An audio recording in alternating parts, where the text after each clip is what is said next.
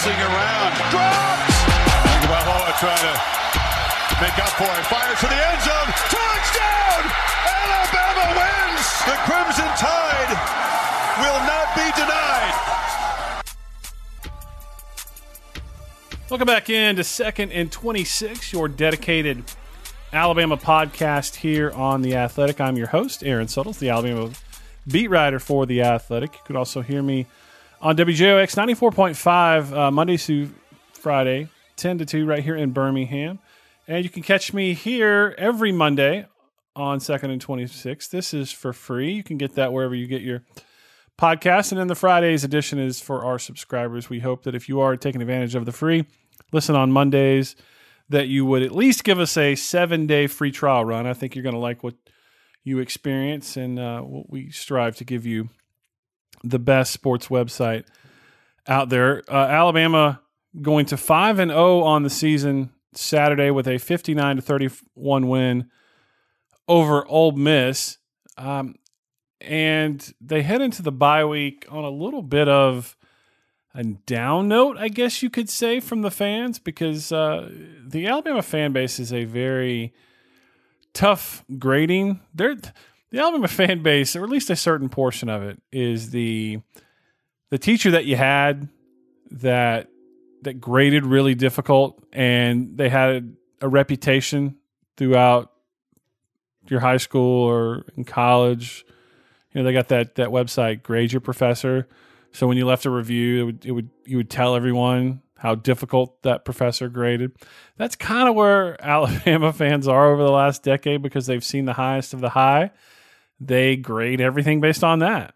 And so it kind of it kind of destroys the curve for the rest of the teams. But uh, in this particular case, I don't think that Alabama's uh, Alabama fans' reaction is is over the top. Now, some of you guys is over the top, but some of the it depends on your worldview, right? Some people are glass half full creatures. Other people are glass half empty creatures. Um, so, I guess it depends on your worldview how you view this team right now. But one thing is for certain: after listening to Nick Saban's press conference Saturday night after the game, is that he is. Uh, he's uncomfortable, I guess is the best way to put it. Nick Saban is uncomfortable with the way his team is winning. And he's sort of a fish out of water here. Like, he doesn't want to complain about his offense. I mean, what's there to complain about on a day where you're one of your wide receivers tied an SEC record, set two school records, um, on a day in which your quarterback set a career high for touchdown passes and broke the program's touchdowns responsible for record. Uh, that's that's a lot of that's a lot of positivity, as Nick Saban likes to say. That's a lot of positive self gratification for Tua Tagovailoa and Devonta Smith. But this is not the type of football Nick Saban is um, probably most comfortable playing. Let's just call a spade a spade. I think he would he loves that let's let's get this straight. He loves the offense and he loves how explosive Alabama is. What he doesn't like is in in being as explosive as it is, is being as dominant as it is, it's unable to control a football game. That, in Nick Saban's eyes, is what makes a truly dominant team, a truly great team. And I think he's wrestling with the fact that while Alabama is scoring 40, 50, 60 points a game that they aren't they're unable to control that game if that makes sense. In other words, Alabama dictates the pace of the game. Alabama never lets its foot off an opponent's throat. And that just that's not this team and I think 5 weeks in we probably need to expect that this is the team. Now, I'm not suggesting that that the defense won't get better, that the offensive line and the running game won't get better. In fact, I thought the offensive line for the second straight week played a pretty good game. I think Najee Harris for the second straight week played a pretty good game. But is this defense going to get markedly better? Now, a bye week certainly comes at a good time. But Nick, this was Nick Saban after Saturday, I highlighted a couple of things that he said. And as he was saying them, as a reporter, when you cover a subject long enough, you you know when you're getting a good quote. It's it's almost like an alarm bell goes off in your head. Mark this down, mark this down, mark this down, because you realize it's a good quote. And the two the two particular uh, phrases that I'm going to highlight today came from Nick Saban in his opening remarks. So, in other words, he wasn't asked a question. This is what he said in his opening remarks. And this is why I say that Nick Saban is uncomfortable with how Alabama is winning. His first words after scoring 59 points at home and having a couple of his offensive players set records were, I guess a win is a win. Does that sound like a coach that just won a conference game by 28 points and put 59 on the board? I guess a win is a win. But Nick Saban ain't comfortable winning this way, y'all. He just ain't. He would rather I think there's more beauty in Nick Saban's eyes to a 35 to 3, 28 nothing victory there than there is in a 59 to 31 game. Nick Saban just may be too old school. Nick Saban evolved with the times. He knew he had to if he wanted to continue, uh, you know, lording over the greatest college football run in history. He knew he had to change, but he had he didn't like it. He didn't like it at the time. He voiced his concern. He adapted. Now he's doing it, but he's not completely comfortable with it. Later on, and and again, this is still the opening remarks he says, I always say that if you win and don't play well, that's not really a good thing. In what aspect is he talking about not playing well? Alabama scored 59 points. Devonta Smith caught five touchdowns, 274 yards receiving. I thought Najee Harris ran the ball well. I thought the offensive line played better. I think Deonte Brown got some some valuable minutes that will help his conditioning going forward.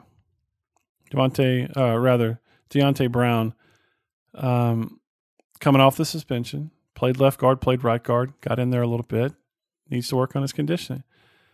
So, in what area on the offense did did Alabama not play well? He's not talking about the offense. Nick Saban's a defensive minded coach almost everything he views through a defensive prism. And what he saw was his team give up 31 points to Ole Miss. This is a, and this ain't Hugh Freeze's Ole Miss. This is this is Matt Luke's Ole Miss. Matt Luke with a true freshman quarterback and John Rhys Plumlee who couldn't throw the ball.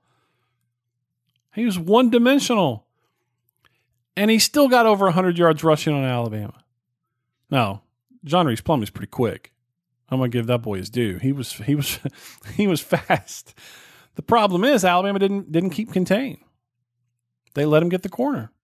I mean, this, this isn't Cam Newton quarterback drawing for 20 yards up the middle between the tackles because he's a physical specimen. This was a guy that got on the outside.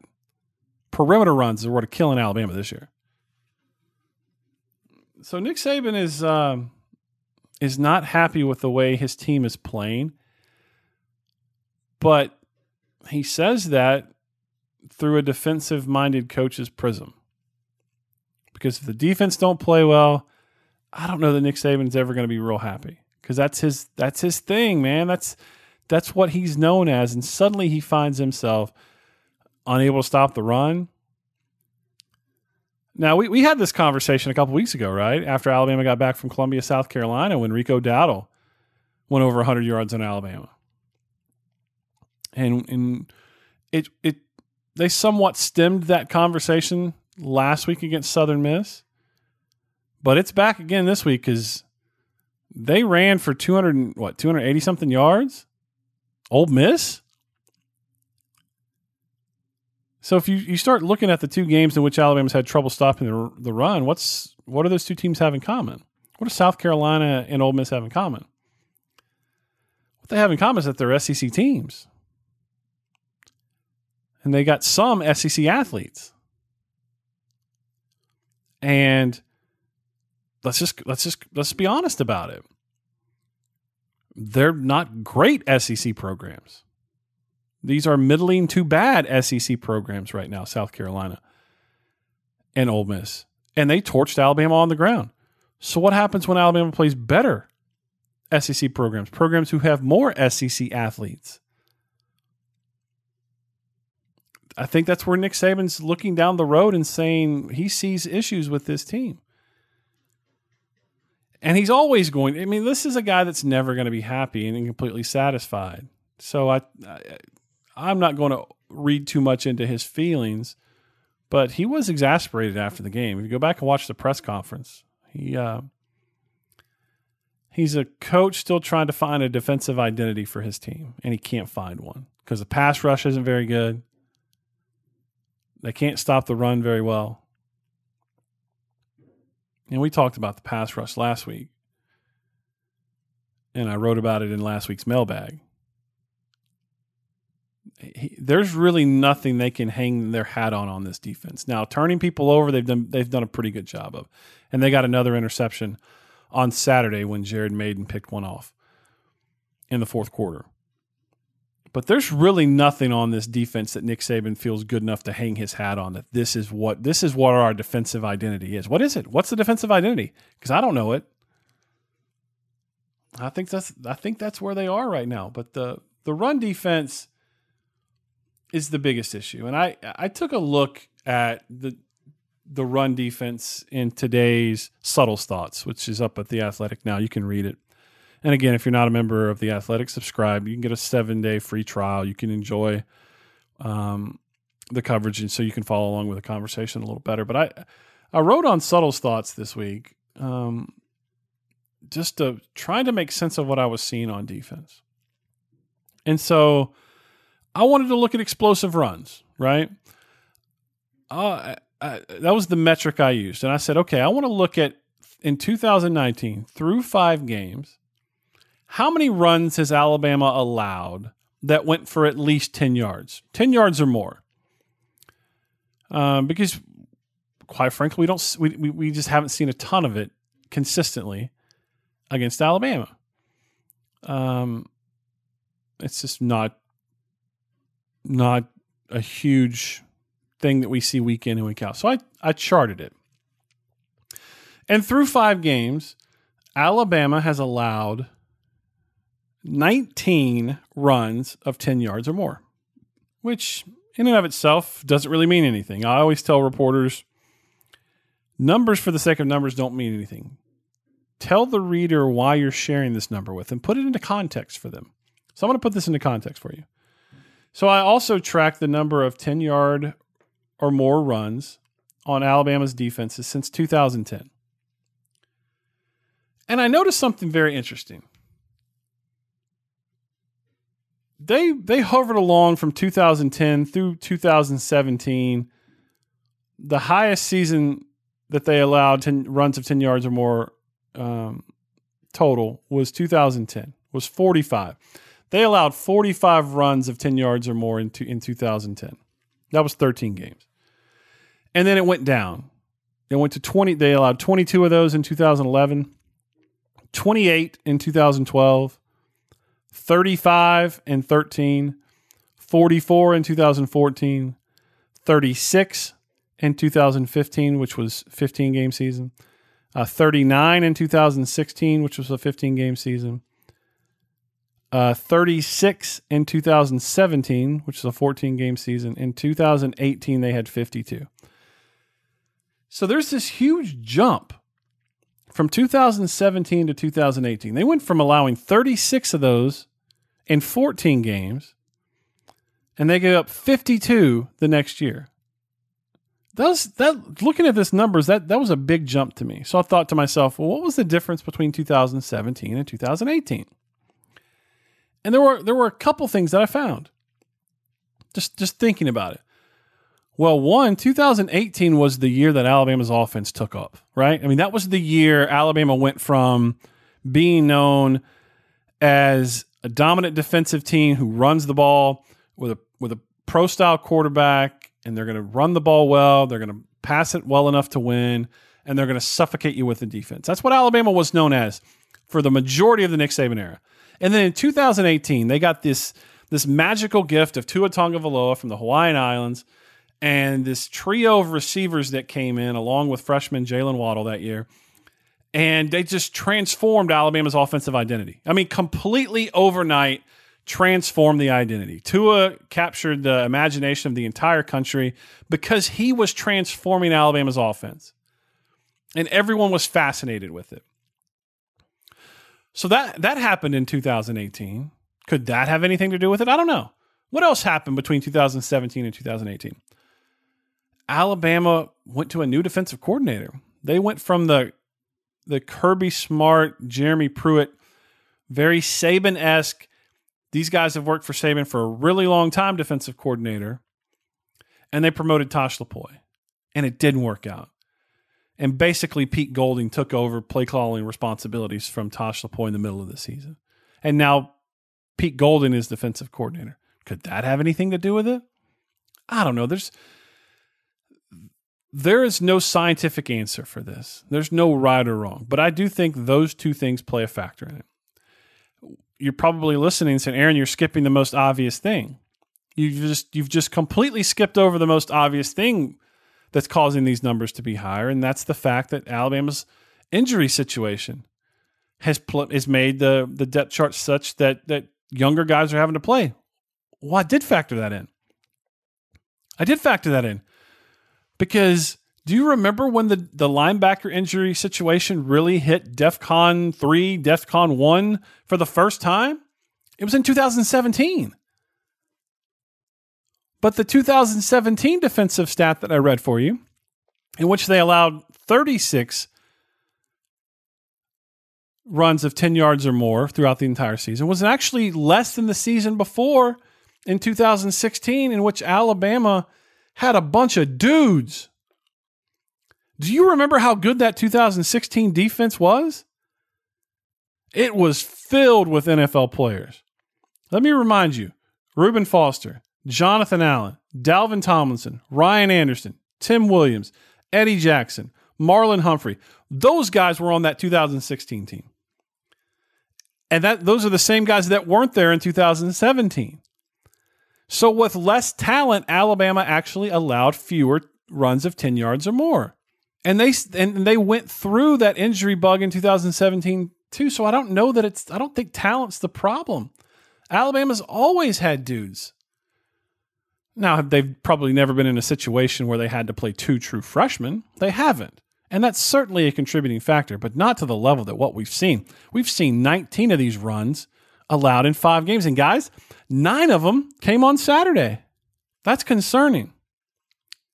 Because Ole Miss, offensively, they're not going to win very many beauty contests. So it's it's an issue for this team. And I'm going to continue tracking this number, but you know, would getting LaBryan Ray back later in the season help? Yeah.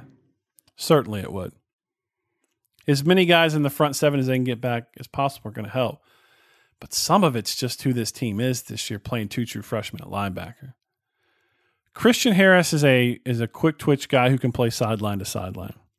He it's an experience issue with Christian Harris. He's just got to get comfortable playing. Shane Lee put himself in a position to start when when Dylan Moses got hurt, but he's limited athletically. I mean, if you he's not he's not a quick twitch guy. He's a little bit what you would probably term him a stiff linebacker. He's not a special athlete in that regard, and I say that realizing how absurd I sound as a as a sports writer critiquing five star athletes that play for Alabama. It's all relative, right? I'm not I'm not suggesting that Shane Lee's not a good athlete. I'm just talking about in, in the mold of Dont'a Hightower, in the mold of C.J. Mosley, in the mold of Rashaan Evans, and Reuben Foster. He's he's not that. So that's not me. I mean, I'm not condemning Shane Lee or or you know passing too harsh a judgment on his skills. He's still a really good athlete, but he's not that level. And that's what that's the level we judge Alabama linebackers against. I think Christian Harris could be those type of guys in terms of ability, whether he gets there mentally or not. We'll see. He's just a he's been forced to play as a true freshman.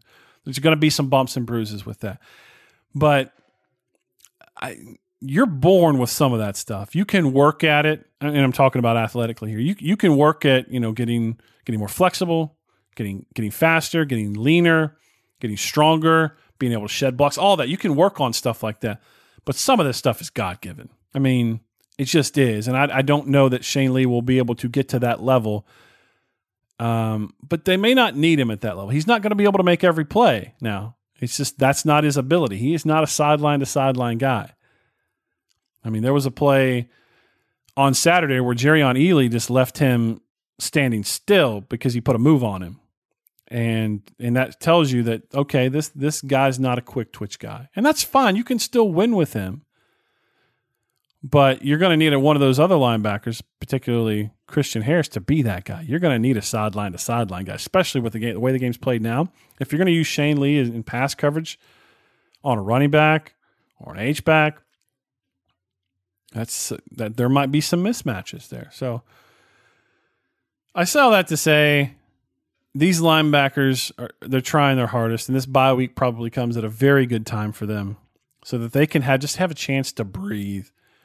You know, let's let's look at the film. This is where we've messed up against South Carolina. This is where we really messed up against Ole Miss. Let's correct these problems and and move forward because because Xavier McKinney told me after the game the same stuff that Ole Miss had success with was the stuff that South Carolina showed two weeks earlier. So if they don't get that corrected, every offensive coordinator in the country is going to be using that. I mean, there's week after week after week of that. Hey, best wishes to the Athletics, Mitch Sherman and Max Olson, co-host of our Nebraska Cornhuskers podcast, The Sellouts, because they have to recap the one-sided Ohio State game. Yeah, best wishes to them indeed. At least LeBron's Taco Tuesday will be unaffected. Grab a seat and pair of headphones and tune in to the sellouts, which airs every Monday and Friday here on The Athletic. The Nebraska Know It Alls, and Max also release free episodes every Friday on Apple Podcasts, Spotify, or wherever you listen to podcasts.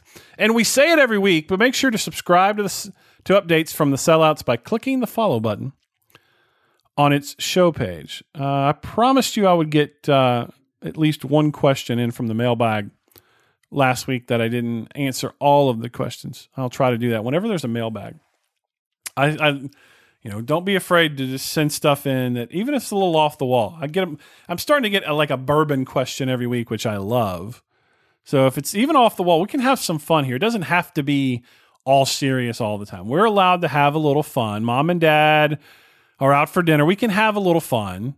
You know, the adults are away. We can keep it keep it PG thirteen, but we can have a little fun with it. So even if it's not a football related question, we can have fun with pop culture stuff and, and all that. So um, if you have a question when there's a prompt for a mailbag going forward, shoot it in because if I don't get to it in the actual mailbag, I take those questions and I and I, I put them in the podcast uh, at least once a week.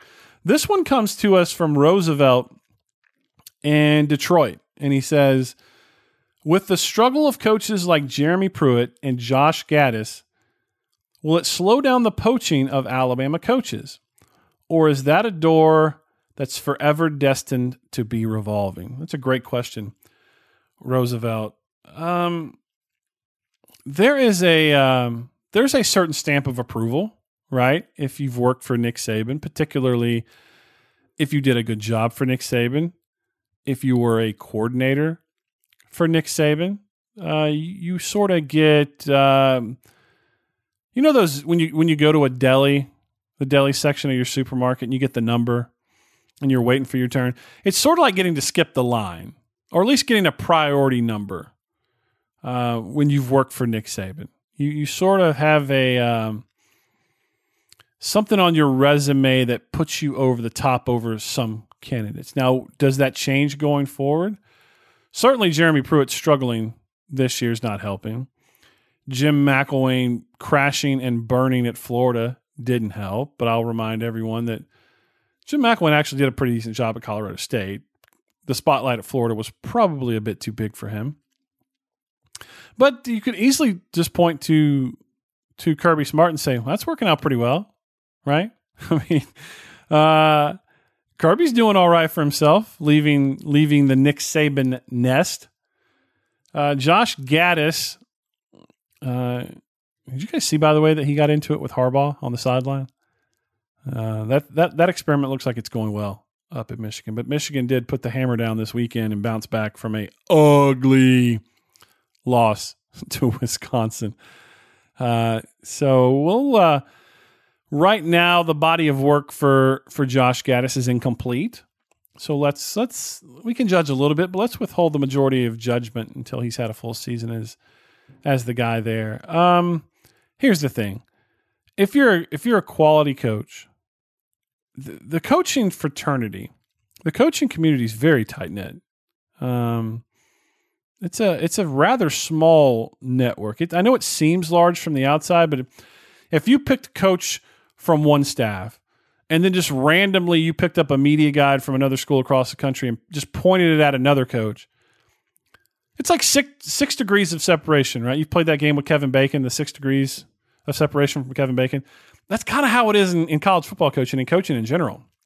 They may not have a direct connection to the coaches that you've picked out, but somewhere along the way, chances are somebody that they've worked with worked with someone else, and or there's been a chance encounter or a meeting, or they were a GA on staff when someone else was there. So, well, all I'm saying is, if you if you do a good job for Nick Saban, it's going to get out, um, and you're going to get opportunities. Now, right now for for Pete Golding, it's uh, he's in timing is a really timing is a really weird thing in life. Sometimes you get good timing. Uh, remember when I I asked you the question, what's the difference between the Alabama defenses of 2017 and 2018? Pete Golding's one of those things. How much he's responsible for the fall off we've seen in Alabama's defense is impossible to ascertain. In fact, I'm not even completely comfortable even saying his name talking about the fall off. But he's a he's he's one of those links. So it'd be irresponsible of me not to at least suggest that you know Alabama was at its best with Kirby Smart and Jeremy Pruitt, two guys had been with Nick Saban a long, long time. Of course, Jeremy Pruitt went out on his own a little bit for Florida State, and then he went to Georgia, and he came back to Alabama. But before that, before he had ever left for Florida State, he'd been on staff at Alabama for a really long time. Kirby Smart was a long time defensive coordinator for Alabama under Nick Saban. So I'm not hanging this all on Pete Golding. I think the offense plays a major factor in it. I mean, I do your research. Is there has there ever been a, a team as explosive as Alabama that's fielded the nation's best defense? Are those correlated at all? Can you have both? Can that style of play offensively where you're scoring so quickly and so explosively and and putting your defense back out on the field, can that defense be elite elite? I don't know. It's an interesting question. But um let's see who else is on this Alabama staff that would uh that would garner some attention in the future. Certainly Karl Scott is a name. Um you know, the cornerbacks coach there in the secondary. Um you know, Kyle Flood has had his opportunities um, both in the NFL, so he's kind of got a name on on his own. Jeff Banks is a younger guy, you know, the tight end special teams coach, but you don't normally see tight end special teams guys get opportunities to go be coordinators or head coaches along the way. Um, right now, the big name would, would probably be um, Pete Golding.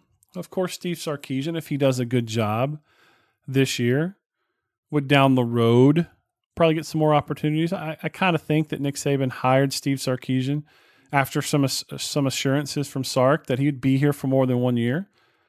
I think that lack of continuity on staff, Nick Saban is is acutely aware of and wants to uh, wants to correct. So I wouldn't be surprised if Sark's here for a little bit, at least one two years. I don't think he's going to be a one and done, but we'll see.